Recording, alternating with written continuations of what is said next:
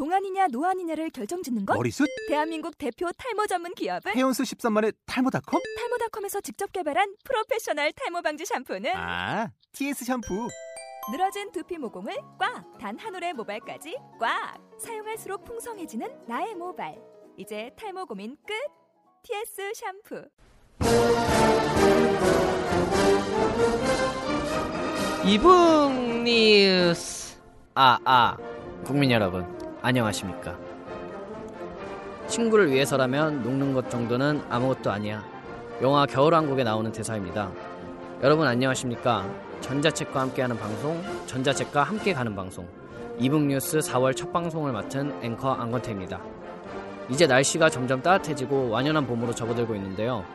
날씨가 따뜻해져도 전자책의 친구인 우리 이북 뉴스는 녹지도 않고 게으름도 부리지 않고 앞으로 열심히 달려나가고 있습니다. 4월 8일부터 10일까지 런던 국제 도서전이 시작되는데요. 이번 런던 도서전은 한국이 주빈국으로 참여한다고 합니다. 국내 전자출판 업계는 7개사가 참가한다고 하는데요. 부디 좋은 성과 거두고 돌아오셨으면 좋겠습니다. 그럼 5회 1부 첫 코너를 만나보도록 하겠습니다.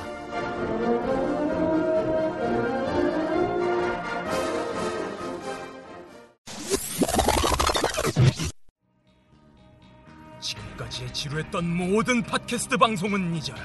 이제 그 누구도 상상하지 못했던 전자출판계의 지각 변동이 일어난다. 어, 책이 너무 두꺼워.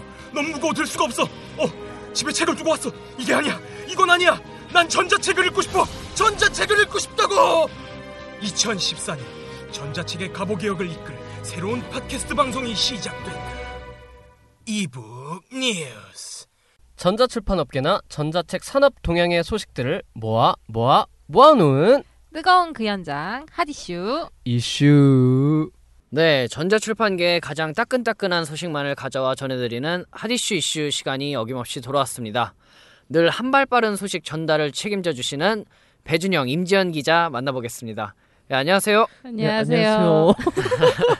아, 어, 너 인사만 해도 너무 기분이 좋습니다. 어, 머리 자르셨네요, 배준영 기자님. 아 요즘 투블럭이 대세가 아닌가? 유행이 지났나? 한번 잘라봤습니다. 네. 다 머리를 이렇게 바꾸시는 거 보니까 봄이 온- 봄이 확실히 오긴 왔습니다. 옷도 되게 많이 얇아지신 것 같고요. 아, 네, 아까 스튜디오 오는데 너무 덥더라고요. 그래서 근데 작년 이맘때는 이렇게 덥지 않았던 네, 것 추웠죠. 같은데. 5월 네. 초까지 눈이 오기도 했잖아요. 그래도 이번에 봄비도 내리고 해서 조금은 풀렸는데 지난주까지는 거의 뭐 초여름 날씨였었어요. 네, 뭐 관측 몇 년 만에 최초라고 그러더라고요. 그럴 것 같아요. 근데 아 여름에 얼마나 더우려고 벌써 이런지 모르겠어요. 진짜, 진짜 땀이 많아가지고 여름을 굉장히 싫어하거든요. 저도요. 네, 사실 좀 더운 게 맞긴 한 거죠. 왜냐면 우리 코너가 또 핫이슈 이슈. 아, 네. 그렇죠. 빨리 핫이슈가 하죠. 있는 곳이라면 또 항상 우리 시작할 때마다 이렇게 어색해지는 것 같아요. 빨리. 민망해서 땀이 나는 것 같습니다. 네, 뭐 이슈가 있으면 우리 항상 이렇게 열심히 뛰고 다니니까 어떻게 날씨만큼이나 뜨거운 이슈 준비해 오셨나요? 뭐 덥다고 이렇게 차가운 이슈 말고 더우니까 이열치열 더 뜨거운 소식. 물론 핫이슈로 준비를 했습니다. 아, 네, 역시. 네. 아 뜨거. 네, 장난 그만하시고 지금 이 네, 진지하게 네, 다시 진지한 방송에서. 네. 네. 네, 이번에 준비한 핫이슈가 모든 업계 관계자들이라면 좀 때와 장소를 막론하고 촉각을 곤두세우지 않을 수가 없는 내용입니다. 네, 바로 폰트 저작권에 대한 내용인데요. 도서 출판이나 디자인 부녀에서는 늘 논란이 되는 뜨거운 감자죠. 아 이거는 뭐 따끈따끈을 넘어서 아주 뜨거운 네, 내용을 뜨거운 가져오셨습니다. 폰트 저작권 진짜 골치 아픈 문제인데 주변에도 제 주변에도 되게 이것 때문에 그 막 법무법인에서 전화도 오고 음, 이런 사례가 맞아요. 되게 많았어요. 이 폰트 이게 우리가 쉽게 사용하고 있는데 돈이 아주 많이 오가죠. 네, 정말 많이 돈이 많이 오가죠. 우선 폰트 저작권에 대해서 논하기에 앞서서 폰트 파일의 합법적인 유통 경로에 대해서 간단하게 설명부터 드릴게요. 이게 우선 폰트 개발자가 폰트를 만들어서 유료 및 무료로 배포를 하면 비용을 이제 지불해서 구매하거나 무료로 다운로드 받아서 이용하는 과정을 거치는데요. 여기서 중요한 건 계약서나 이용 약관, 조건 등을 반드시 준수해야 한다는 겁니다. 이게 쉽게 말해서 폰트 개발자가 무료로 배포한 폰트를 상업적 용도로 이용하지 말라고 공지를 해놓으면 이용자들은 이 폰트를 이용한 디자인을 판매하거나 수익이 발생하는 행위를 이용할 수가 없다는 거예요. 아 그러니까 그럼 폰트를 이용하기 전에 공지나 약관 같은 거를 반드시 숙지하고 있어야 한다는 건데 그이 정도는 대부분 사람들이 다 알고 있는 내용일 것 같은데요. 문제는 이렇게 간단하고 지킬 것만 지키면 되는데 그 폰트 저작권 관련 소송이 끊이지 않고 있다는 것이죠. 어, 이유는 저작권이 등록된 유료 폰트를 특정 사업자가 사용할 경우에 업체로선 해당 사업자가 폰트 프로그램을 무단 복제한 것인지 아니면 아, 외주 제작을 통해 만든 것인지 알 방법이 없기 때문입니다. 어, 그리고 폰트의 저작권에 대한 집행 범위가 얼마나 되는지 모호하다는 것도 하나의 이유가 되기도 하죠. 저작권은 특허나 디자인 등 산업 재산권과 달리 규정이 불분명한 지식 재산권인데요. 기준 잣대를 어디에 두느냐에 따라 좀 가해자가 양산이 되기도 합니다. 뭐 이를 악용해서 폰트 저작권에 대해서 무지한 일반인들을 대상으로 마구자기식 소송이 벌어지고 있는 건데요. 어, 폰트 파일을 불법적으로 이용하는 것이 문제지 사실 폰트 자체는 저작권 보호 대상이 아니기 때문에 뭐 영상용 자막 같은 경우에 활용하는 것은 문제가 되지 않는데 일부에서 이를 모두 범죄로 몰아서 합의금을 요구하는 상황이 되는 거죠. 아, 물론 제작자의 지적 재산권을 보호한다는 취지는 좋다고 생각하는데 이제 무엇이든지 악용을 하게 되면은 문제가 커지는 거잖아요. 그렇죠. 그러면 이러한 상황을 예방하기 위해서 좀 저작권에 대해서 알아야 할 필요가 있을 것 같은데 폰트는 저작권 보호 대상이 아니지만 폰트 파일은 저작권 보호 대상이다. 어, 얼핏 들으면 이해가 좀 잘 안 가는 상황인 것 같습니다. 네, 간단하게 말씀을 드리면 저작권이 있는 것은 폰트 프로그램인 거예요. 폰트가 아니고요. 예를 들면 제가 폰트를 사용해서 저작물을 만들었어요. 그랬을 경우 해당 업체 측에서는 제가 폰트 프로그램을 구매한 내역이 없기 때문에 기본적으로 프로그램을 복사하여 사용한다고 판단을 하는 거죠. 그래서 폰트 프로그램에 대한 저작권 위법을 지적하는 겁니다. 네, 이렇게 들어도 이해가 안 가시는 분들이 많을 거예요. 그래서 폰트 저작권 관련 상담 사례를 중심으로 어, 우리에게도 일어날 수 있는 상황에 대해서 알아봤습니다. 어, 우선 구매해서 사용 중인 프로그램에 내장된 폰트를 다른 프로그램에서 사용할 경우 이게 저작권 침해에 해당되는가에 대한 문제입니다. 아, 네, 맞습니다. 저 같은 경우도 이제 포토샵을 사용을 할 때 워드나 이제 한글에 들어있던 폰트를 같이 쓸 수가 있더라고요. 근데 쓰면서도 걱정이 좀 되기는 했는데 어, 이게 그럼 저작권 침해에 해당이 되는 건가요? 결론부터 말씀드리면 저작권 침해라고는 볼 수가 없어요. 뭐 방금 말씀드렸듯이 폰트 파일만 저작권 보호의 대상일 뿐 폰트 자체는 저작권 보호 대상이 아니기 때문에 프로그램 설치 시 자동으로 복제된 폰트는 다른 프로그램에서 이용을 해도 민형사상 책임을 지지 않는다고 합니다. 다만 약관에 프로그램 설치 시 복제되는 폰트는 해당 프로그램에서만 이용할 수 있다는 내용이 적혀 있을 경우는 또 이야기가 달라지죠. 아, 그럼 그런 약관을 명시하는 경우도 있겠네요. 네. 그러면 이제 프로그램 설치할 때 약관도 다 사실 뭐 이용 약관 보면은 저희 체킹하기 바빠요, 사실. 맞아요. 그렇죠. 저는 좀 안 읽어보는 편인데 그럼 또 다른 경우도 뭐 있나요? 간혹 보면 권리자 표시가 따로 되어 있지 않은 폰트 파일이 있는데요. 이런 경우에는 이용 허락 여부에 대해서 좀 알아본 다음에 쓰는 것이 바람직합니다. 기본적으로 권리를 지켜야 하는 것이 좋잖아요. 어, 차후에 문제가 생겼을 때는 방지하는 차원에서라도 네, 알아보고 사용하시기를 권합니다. 위탁을 통해 저작물을 만들었다면 그 저작권 위법은 저작물을 실제로 제작한 업체 책임으로 넘어가는 거네요. 네, 맞습니다. 폰트는 아니고 저는 이미지 때문에 한번 이런 비슷한 경험을 했었는데요. 제가 기자 생활을 할 때니까 한 2011년 정도 였었는데 갑자기 회사로 내용 증명이 하나 날라온 거예요. 이게 내용을 봤더니 2009년에 잡지에 수록된 이미지가 문제가 됐었던 겁니다. 스크랩까지 해서 너네 위법했으니까 돈 내놔. 이런 내용을 보내왔길래 당장 디자인 업체에 전화해서 사실을 확인을 했거든요. 이게 왜냐하면 그 이미지를 만약에 당시 담당했던 기자가 제공을 해서 잡지에 실었으면 그게 저희 책임이 되는 건데 디자인 업체에서 또 이미지를 구입해서 실을 수도 있잖아요.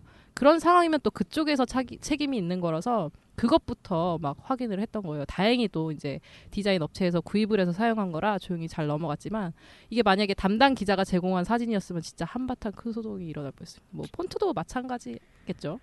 제가 알기로는 이제 폰트 때문에 사실 네. 폰트 회사의 횡포도 좀 있는 걸로 알고 있습니다. 네, 그렇습니다. 그 폰트 저작권 문제로 회사에 전화를 걸었는데 해당 업체에서는 법무법인에 관련된 일을 다 넘겼으니 그쪽하고 이야기하라고 하더라고요. 그리고 법무법인에 전화를 하면 무조건 패키지 상품을 사라고 거의 협박을 합니다. 그런데 이게 폰트를 개발하고 초반에는 시장성을 보려고 낱개로 판매를 하다가 조금 반응이 좀 좋으면 패키지화를 시키는데요. 당연히 마케팅 측면에서는 패키지화 하는 건 맞지만 근데 세네 개씩 묶어서 적당한 가격에 어, 판매하면 좋은데 왕창 묶어서 막 99만 원, 뭐 비싸. 100만 원 이런 식으로 판매를 합니다. 비싸. 비싸 네요. 네, 그런 폰트를 사라고 이게 종용하니까 뭐 소비자 입장에서는 당연히 부담으로 느낄 수밖에 없죠. 아 그런 사실이 있었네요. 네, 그러네요. 그 전자책에 그러면 사용되는 폰트 같은 경우는 이제 모두 구입을 해서 사용을 하고 있는 건가요? 아니면 뭐 통상적으로는 이제 그래야 하는 걸로 해야지 이해가 되는데 저는 네, 처음 뭐 전자책이 만들어질 때는 사실 폰트 저작권에 대해서 크게 생각하는 출판사는 거의 없었을 거라고 생각을 해요. 뭐 일반 출판을 하던 출판사의 경우는 거의 그랬다고 볼 수밖에 없는 게 이미 폰트를 사서 사용하고 사용을 하고 있었던 실정이었으니까요. 근데 이게 문제는 유통으로 수익이 나면서부터 시작이 됐는데요. 갑자기 전자책에 사용된 폰트 업체와 디자이너가 법무법인을 통해서 막 내용 증명을 보내오기 시작한 거예요. 폰트를 허락 없이 무단으로 사용했다는 내용으로 말이죠. 대부분 전자책 한 권당 300만 원 정도의 금액을 요구했다고 맞아요. 하는데요. 비싸네. 저작권에 대해서 잘 모르고 서체를 바꾸는데 시간이 많이 걸리니까 어쩔 수 없이 뭐 합의하는 경우도 많았고 이런 말썽에 휘말리기 싫어서 합의를 하기도 했다고 합니다. 근데 이렇게 걸리는 건수가 뭐 한 네다섯 건 정도가 되면은 약. 한 1,500만 원 정도가 돈, 되는 상황인데 대부분 스타트업인 전자 출판 업체 입장 업체 입장에서는 심한 경우에는 거의 뭐 문을 닫아야 되는 경우도 생기는 것이죠. 역시 무단으로 요즘 도용하는 거에 대해서 굉장한 지금 사실 처벌 같은 걸 많이 내리고 네네, 있잖아요. 그렇죠. 근데 앞서 언급된 거로 보면은 이제 이미 구입한 폰트인데 왜 무단으로 사용했다는 거죠? 네, 그 내용 증명에 따르면 서체 프로그램은 저작권자가 허락한 범위 내에서만 사용을 할 수 있는데 무단으로 사용했다는 것이 주된 포인트가 된 것 같습니다. 어, 지, 지적 재산권을 침해했다는 것이죠. 그 위법인 줄 모르고 사용할 수는 있지만 그 폰트를 제작할 때 몇 억씩 투자를 하기 때문에 어, 저작권에 대한 주장이 당연하다는 입장입니다. 네, 이 부분에 대해서 문화체육관광부 측은 저작권 피해 사례가 많아지니까 한글 서체를 이용하는 약관을 좀 조사를 해서 대책을 마련할 것이라고 지난해 말을 하기도 했었고요. 뭐 더불어서 출판계 단체에서는 무료 폰트를 개발해서 사용할 수 있도록 배포를 하기도 했고요. 뭐 이거는 정부에서 지원을 받아서 몇 차례로 나누어 진행을 하고 있다고 합니다. 뭐 최대한 폰트와 관련된 문제를 해결하기 위해서 노력을 하고 있긴 한데 그럼에도 여전히 폰트 사용과 관련해서 논란은 계속되고 있는 거죠. 그럼 제가 궁금한 게 한 가지 지금 생겼습니다. 그 만약에 전자책을 의뢰해서 제작을 했어요. 네. 그런데 전자책을 확인하려고 보니까 컴퓨터에 그 서체가 깔려 있지 않아서 이제 뭐 확인을 할 수가 없어서 그 폰트를 그냥 잠깐 사용했을 경우에도 저작권 침해가 되는 건가요? 음, 간단하게 말씀드리면은 침해된다고 봐야 되는 것 같아요. 이 앞서 언급한 대로 폰트 파일을 다운로드한 행위 자체가 이제 저작권법상 복제에 해당이 되어서요. 권리자의 허락을 받지 않은 상황에서 사용되는 것이니까요.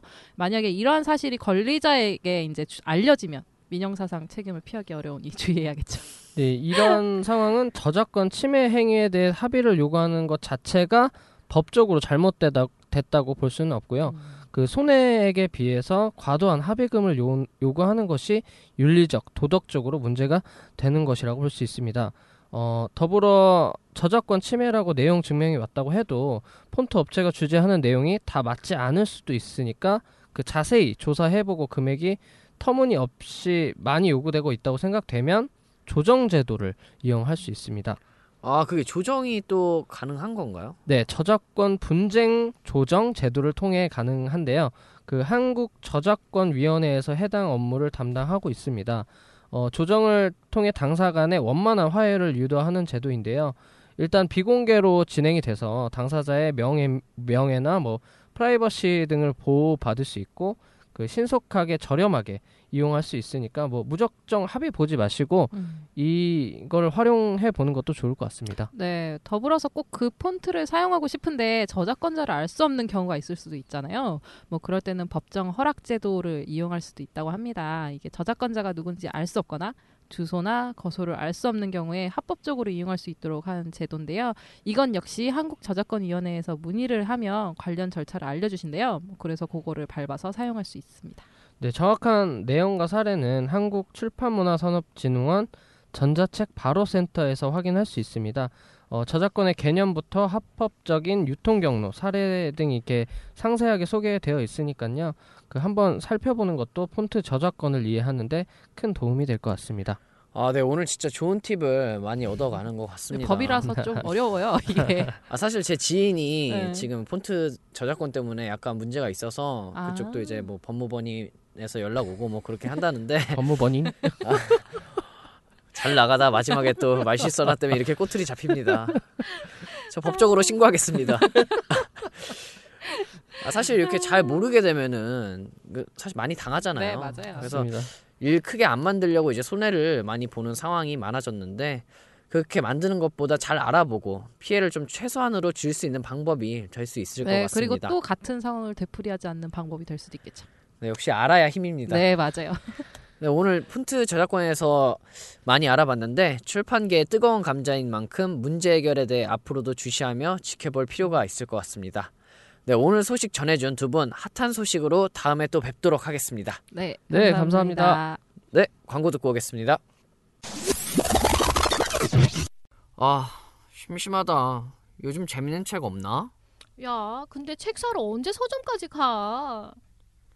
서점에 안 가도 책을 볼 수 있는 방법은 없을까? 왜 없겠어요?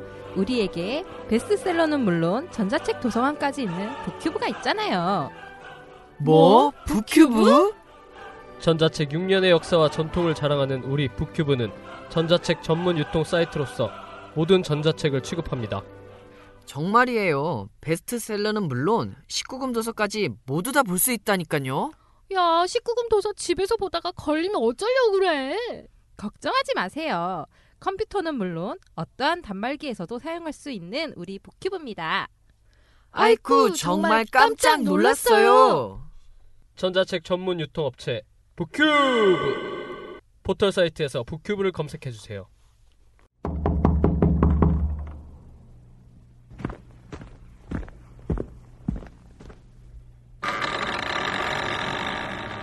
진상녀의 당장 만나! 네, 오늘도 전자출판 업계의 진상을 밝혀주실 진상을 밝힌 여자 진상녀를 만나보도록 하겠습니다. 진상녀, 오늘도 한국출판문화산업진흥원이라고요? 네, 진상녀 임재현입니다. 오늘도 방화에 위치한 한국출판문화산업진흥원에 와 있습니다. 아니 지난주에 소개했던 걸로 알고 있는데 설마 일주일 동안 뭐 데모라도 하신 거예요? 그건 아니고요. 지난주에는 한국출판문화산업진흥원에서 2014년 어떤 사업을 진행할지 살펴봤잖아요. 오늘은 전자출판과 관련된 사업을 집중적으로 알아보기 위해서 한 번 더 찾아왔습니다. 아 굉장히 흥미로운 소식이 될 것 같은데 오늘도 그럼 진상을 팍팍 밝혀주시길 바랍니다. 네, 그럼 출판산업진흥본부의 전자출판팀 이상현 팀장을 만나러 가보겠습니다. 네, 안녕하세요. 저는 이북뉴스의 임지연이라고 합니다. 오늘 네, 좋은 말씀 듣기 위해서 찾아왔는데요. 간단하게 본인 소개 좀 부탁드리겠습니다. 네, 안녕하세요. 저는 출판문화산업진흥원에서 저 전자출판을 담당하고 있는 이상현 팀장이라고 합니다. 네. 이제 저 제가 이제 중점적으로 물어볼 건 이제 진흥원과 관련된 전자출판 사업에 대한 건데요. 네. 뭐 간단하게 전자출판 사업 소개를 잠깐 해주신다면 좋을 것 같습니다. 네. 저희가 전자출판 사업을 그한 10개 정도를 진행을 하고 있습니다. 네. 첫 번째가 이제 큰 항목별로 한 3개 정도로 나눌 수 있고요. 그 항목별로 해서 또한 3개 내지 4개 정도 되는 사업을 진행을 하는데요. 첫 번째가 우수 전자책 제작 활성화 네. 지원 사업이라고 해서요. 여기에는 이제 우수 콘텐츠 및 멀티미디어 전자책 제작 지원 사업이 있고요. 예산은 한 4억 2천 정도 소요가 될 거고요. 그리고 그 대한민국 디지털 작가상하고 대한민국 우수 전자책 시상을 모은 그 대한민국 우수 그러니까 대한민국 전자출판 대상이라고 하는 사업을 합니다. 이 사업은 그 한 1억 5천 정도 예산 지금 소요할 예산 저 예정이고요. 그리고 두 번째가 이제 전자출판 인프라 확충 사업이라고 해가지고요. 그 전자출판 지원센터 운영 이거는 이제 전자출판 협회로 아, 그 네. 예산을 갖다가 그 지원을 해서 하는 건데요. 1억 7천만 원 정도 되고요. 그리고 이제 전자출판 연구조사 및 세미나 운영을 해서 한 4,800만 원 정도 하고요. 그리고 이제 올해 조금 신규 사업으로 시작하는 그 디지털 북페어 코리아라고 하는 사업에 한 2억 정도 소요될 예정입니다. 그리고 세 번째가 이제 전자출판 유통 신뢰성 및 경쟁력 강화라고 해가지고요.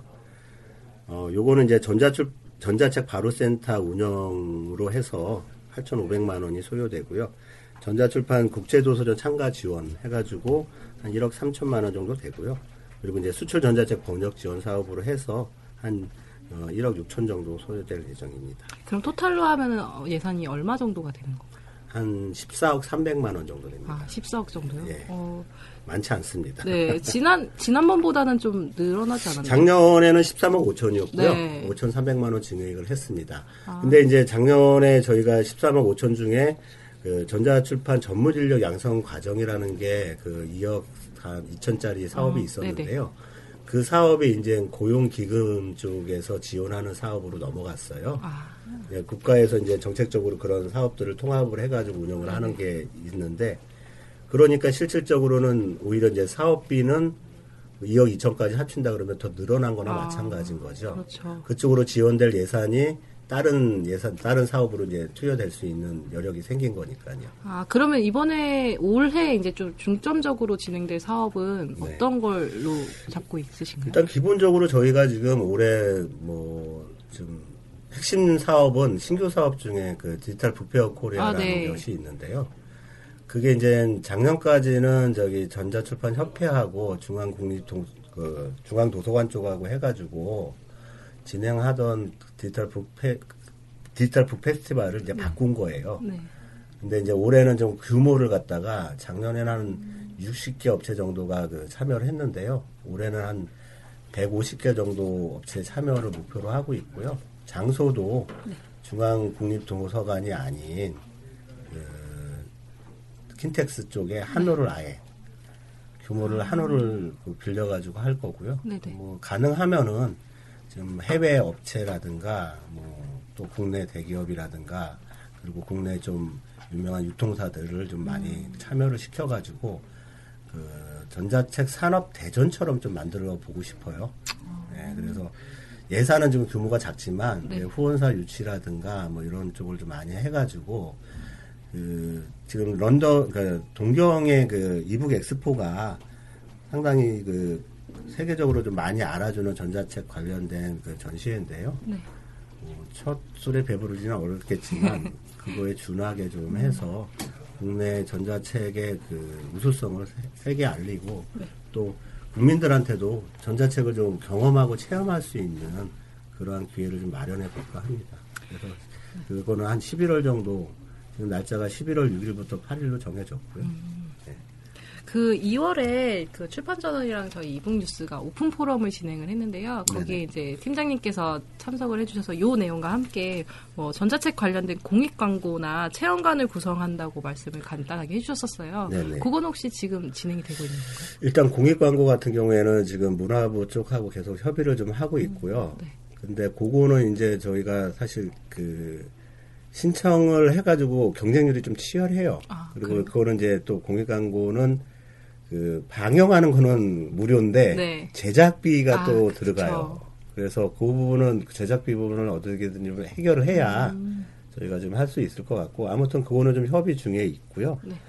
그리고 체험관 구성은 일단은 좀 작게라도 시작을 하려고 하는 게 그 코리아 콘텐츠 랩이라고 하는 것들이 지금 이제 전국에 한 다섯 개소가 개원을 합니다. 네네. 그거는 콘텐츠 코리아 랩은 주로 영상, 음악 이런 것들을 제작할 수 있는 어떤 그 제작 환경을 만들어 주는 거거든요. 거기에 이제 전자책 제작 환경도 같이 들어가 있고요. 거기에 이제 그 체험관을 조성을 하려고 생각을 하고 있습니다. 그래서 어 서울, 분당, 인천, 대구, 부산에 이렇게 개원을 하거든요. 그 콘텐츠 코리아 랩이. 네네. 그러면 거기에 이제 단말기, 콘텐츠가 탑재된 단말기들을 보급을 해가지고 콘텐츠 코리아 랩을 이용하시는 분들은 전자책을 체험할 수 있도록 지금 그 사업을 추진하고 있습니다.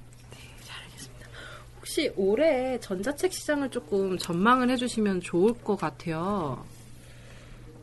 이 전자책 시장이라는 게 쉽게 말해가지고 그 매년 거의 한 50, 40%에서 50%씩 성장을 했고요. 네. 저희가 지금 뭐 비공식적이지만 그 작년 재작년에 한 800억 수준이었어요. 근데 네. 작년에는 한 그게 1200억 정도 수준까지 올라왔고요. 그러니까 재작년보다 50%가 성장을 한 거겠죠. 네. 그, 그리고 동시 출간율 같은 경우에도 재작년에 5%에서 작년에 20%까지 올라갔어요. 그리고 10개 그 메이저 출판사들이 거의 그 출간과 동시에, 그러니까 종이책 출간과 동시에 전자책을 같이 동시 출간하는. 경향이 굉장히 늘어나고 있, 어요 그게 어떤 말이냐면은 그 독자들이 읽을 만한 신간들이 많아진다는 이게 얘기 거든요. 네네. 그래서 콘텐츠 수급이 어느 정도 해결이 된다 그러면은 훨씬 더 성장할 수 있을 것 같고요. 네. 물론 이제 지금 전체적으로 독서율이 떨어지고 뭐 그 출판계가 좀 어렵긴 해도 그래도 전자출판은 제가 보기에는 기본적으로 30% 이상은 성장하지 않을까 생각이 들고요. 거기다가 이제 만약에 국외 그 글로벌 플랫폼이 진출하게 되면은 조금 더 그 빨리 성장할 수 있지 않을까 생각이 들긴 합니다. 그게 이제 위기이자 그 기회가 될 수 있는 네. 부분이고요. 뭐 국내 유통사한테는 위기가 될 수 있지만 또 출판사 입장에서나 아니면 저자 입장에서는 기회가 될 수가 있고요. 그래서 조금 올해는 좀 한번 그 2010년도부터 다 전자책이 조금 그 성장하기 시작했다고 본다 그러면은 조금 더 지금 크게 점프할 수 있는 계기가 되지 않을까 올해는. 그래서 그런지 우수 멀티미디어 전자책 제작 지원이랑 수출과 관련된 전자책 번역 지원 사업을 또 확대 추진한다고 말씀을 하셨더라고요. 네. 그거에 관련돼서는 조금 구체적으로 어떤 식으로 진행할 예정인지. 그러니까 멀티미디어 같은 경우에 예전에는 주로 이제 그 앱북 중심이었어요. 네. 근데 작년부터 저희들이 입법 3.0도 같이 지원을 하기 시작을 했습니다. 네. 이걸 뭐 종수가 늘어난다거나 그런 건 아니고 파일의 형태가 좀 더 다양해지면서 제작비 쪽이 저렴한 앱북들이 만들어질 수 있는 환경이 조성이 될 것 같아요. 음, 그래서 네. 그 부분을 저희들이 조금 더 신경을 쓰면서 할 예정이고요. 수출 전자책 같은 경우에는 작년에 20종 수출 그 지원을 해줬는데요. 네.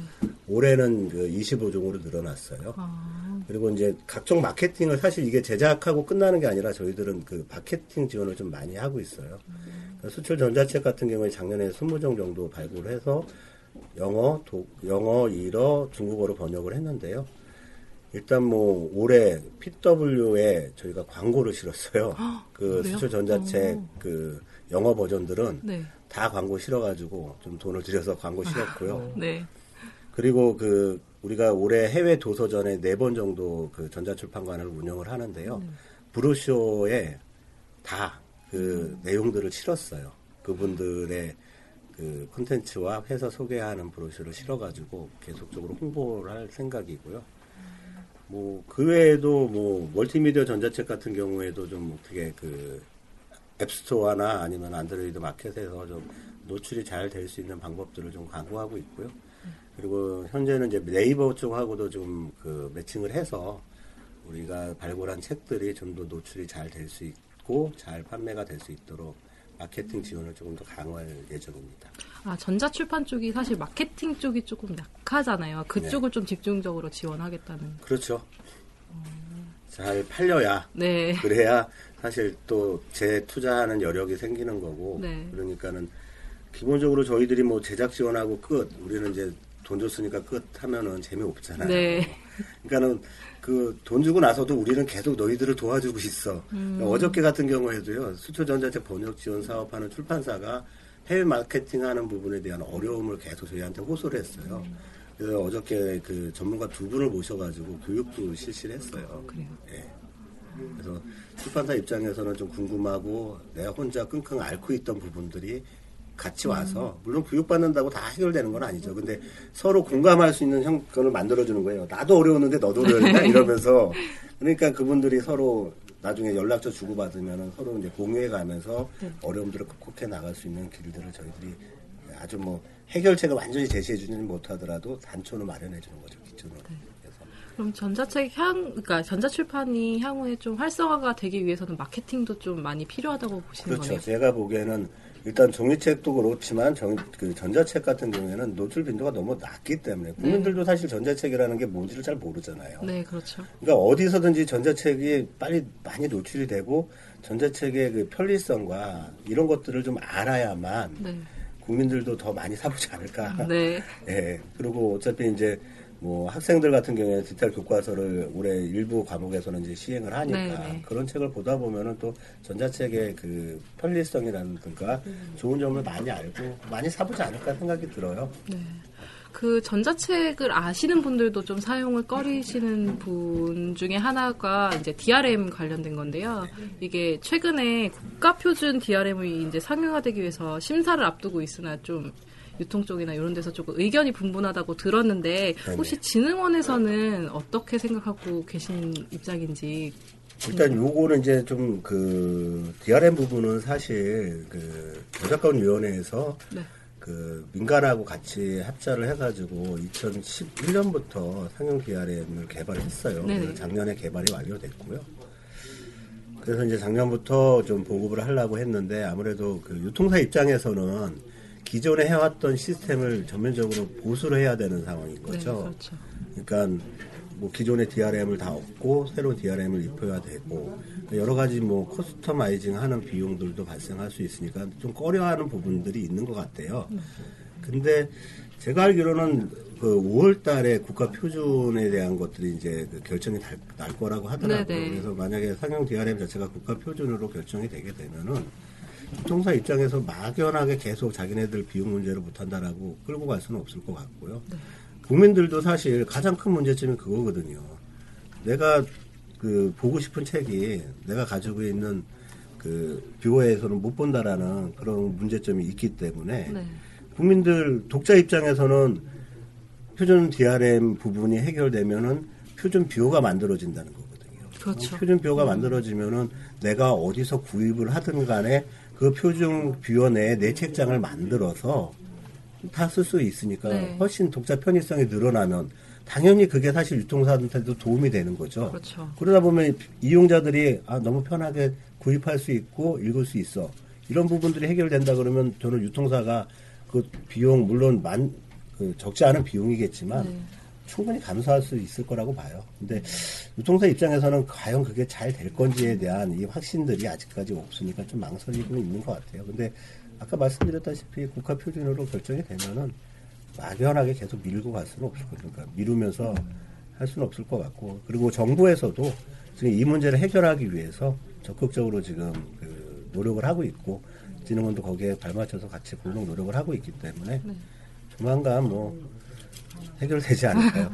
그래서 뭐 올 연말 정도 되면은 국민들이 좀 편하게 전자책을 읽을 수 있는 그 이용자 환경이 좀 생성이 되지 않을까 싶습니다. 지금 활성화에 대해서 계속 얘기를 하고 있는데 혹시 팀장님께서는 지금 사실 전자출판이 활성화가 그러니까 성장이 계속 되고 있다고는 하지만 사실 지난해 뚜렷하게 막 눈에 보일 정도의 성과가 없었었다고 평가들을 많이 하시더라고요. 그렇게 된 이유가 조금 무엇이라고 생각하시는지. 그러니까 그게 쉽게 말해서 작년 재작년에 교보가 한 150억 매출을 올렸단 말이에요. 네. 근데 작년에 한 190억 정도 뭐좀 오른 거죠. 네. 북교보가 재작년에 한 98억 정도 했단 말이에요. 작년에 158억 했거든요. 네. 그러니까 의미 있는 성장세는 보이고 있어요. 네. 근데 이제 이게 출판사들이 내가 전자책을 내서 이거 빅히트 쳤어. 베스트셀러 됐어. 나 이것 때문에 돈 좀 벌었어. 이런 게 사실 아- 많이 아, 안 나오니까 않아서. 음, 그렇게 생각을 하는 경우가 있는 것 같은데요. 네. 제가 보기에는 조금 보수적이라고 하는 김영사가 작년에 10개액이 그 5만 카피 이상 네, 팔리면서. 전자책에 대한 인식이 확 바뀌었다라는 얘기를 들었거든요. 네. 가능성이라는 것들은 그걸 굳이 뭐 딴 데서 찾을 필요가 없어요. 그 사람들이 뭐 안 된다 안 된다. 물론 미국이나 다른 데 비해서는 안 될 수도 있겠죠. 네. 성장세가 더딜 수도 있고. 근데 성장세가 매년 50%인데 이걸 더디다 그러면은 이거는 뭐 국내 시장이 얼마나 뭐 크게 그냥 성장이 돼야 뭐 만족하시면 모르겠어요. 그래서 사실 전자출판 쪽은 국내 시장이 좀 작기 때문에 물류비용이 안 들고 하니까 해외 진출에 어떤 focusing을 맞추고 우리가 가지고 있는 기술이나 콘텐츠가 좋은 게 많기 때문에 해외 쪽으로도 발을 뻗는다 그러면 진출한다 그러면 충분하게 가능성이 있다고 봐요. 그리고 작년에는 사실 그런 회사들이 의미 있는 그런 그 계약들을 맺는 회사들이 꽤 있었고, 네. 그러니까 해외 기업이라고 네 많이 네, 많이 그래서 했었죠. 뭐 저희 퍼블이 뭐 하이 하이라이츠라는 네. 그 회사하고도 그 콘텐츠 공급 계약을 맺고 그리고 우리나라는 하이라이츠를 잘 몰라서 그러는데요. 그러니까 쉽게 말하면은 미국의 빨간펜이라고 보면 돼요. 회원이 수천만 명이 되는데요. 거기에 유아용 콘텐츠 공급 계약을 맺었다라는 거는 그 굉장한 성과거든요. 그리고 뭐, 뭐, 몇 개 또 전자책 전문 출판사들 같은 경우에는 뭐 해외 글로벌 유통 상사들도 많이 그 계약을 맺었고 그리고 큰 출판사보다는 오히려 그 해외 진출에 대한 욕구나 이런 것들 의지는 그 중소 출판사들이 네. 또 되게 많이 있어요. 네. 작년에 저희가 그 프랑크푸르트 갔을 때 깜짝 놀랐던 게 그, 어, 일- 어느 협회에서 그 브로셔를 만들어 가지고 그 담당자가 아주 그냥 그 캐리어에 잔뜩 실어온 거예요. 제가 그 캐리어를 잠깐 들어준다고 늘다가 팔 빠질 뻔했어요. 뭐, 뭐, 뭐 들었어요? 그랬더니 네. 그 브로셔를 수백 장을 들고 온 거예요. 그래가지고 그 프랑크푸르트에서 그걸 돌리고 있더라고요. 그게 이제 당장의 효과는 미미할지 몰라도 그런 게 씨앗이 돼서 결국은 이게 성장하는 거거든요. 그러니까 사실 국내 시장만 볼 것도 아니고 해외 시장도 같이 보면은 충분하게 그 성장 가능성이 있고 뭐 아니 실질적으로 성장을 하고 있는데 뭘 안 된다고 얘기를 하는지 이게 뭐 갑자기 뭐 1조 단위의 산업 규모가 한 천억 단위에서 1조 단위로 갑자기 튈 수 있겠습니까? 그렇죠. 뭐든지 기반이 튼튼하게 잡혀야만 그것도 그 성장을 하는 거지. 기반은 하나도 없이 뭐 그냥 뭐 될 수 있는 뭐이 환경이 된다고 볼 수는 없잖아요. 그러니까 네. 아무튼 조금 더 그래서 투자 여력이 있는 회사는 조금 더 투자를 해야 되고 네. 그리고 뭐 투자 여력이 없는 회사들은 좋은 사업 아이디어를 가지고 저희 진흥원이나 아니면 정부하고 같이 협업을 해가지고 같이 만들어 나가면은 충분히 가능성이 있다고 봅니다. 네. 오늘 좋은 말씀 되게 많이 해주셨는데 마지막으로 네. 이북뉴스 청취자분들에게 혹시 하고 싶은 말씀이 있으시면 간단하게 해주시면 좋을 것 같습니다. 예. 그 이북 뉴스를 들으시는 청취자분들은 전자책을 많이 읽으실 거라고 믿습니다. 예. 사실 전자책이 어떻게 보면은 그 재미가 없을 수도 있어요. 저도 맨날 보다 보면 눈 아파가지고 덮을 때가 좀 있는데요. 조금 더 전자책을 사랑해 주시고요. 그리고 앞으로 좋은 환경을 만들 수 있도록 저희 진흥원과 정부에서 많이 노력을 할 거고 또 그 혹시라도 의견이 있으시면은 저희 진흥원 홈페이지나 아니면은 이제 저희 전자책 바로센터 그냥 포털에서 치시면 나옵니다. 들어오셔서 의견 남겨주시고 관심을 계속 기울여 주세요. 그리고 못하는 거 있으면 못한다고 혼도 내시고 잘하는 거 있으면 잘한다고 박수도 쳐주시면은 조금 더 힘을 얻고 더 열심히 할 수 있을 것 같습니다. 예, 전자책 화이팅입니다. 네, 오늘 인터뷰 감사드립니다. 네.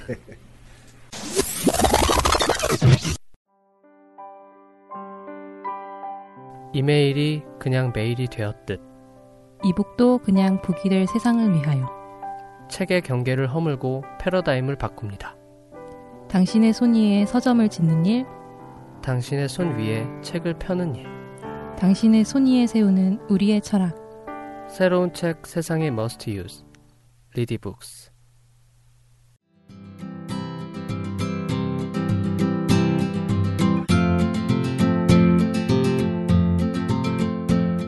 네, 이북 뉴스 다섯 번째 시간. 그 일부에 준비된 코너가 모두 끝났습니다. 다시 만날 것을 알면서도 헤어지는 그 순간. 남는 한 조각 아쉬운 만큼은 참 떨어내기가 쉽지 않은데요. 아쉬운가요? 아, 너무 아쉬워하지는 마세요. 아직 2부가 있고 6회, 7회 방송들이 계속 준비되어 있습니다. 재미있고 유익한 코너로 더 멋진 모습으로 돌아오기 위해 잠시 안녕을 구하겠습니다. 청취해주신 여러분 감사드립니다. 저는 앵커 안건태였습니다. 우리 모두 전자책을 읽읍시다.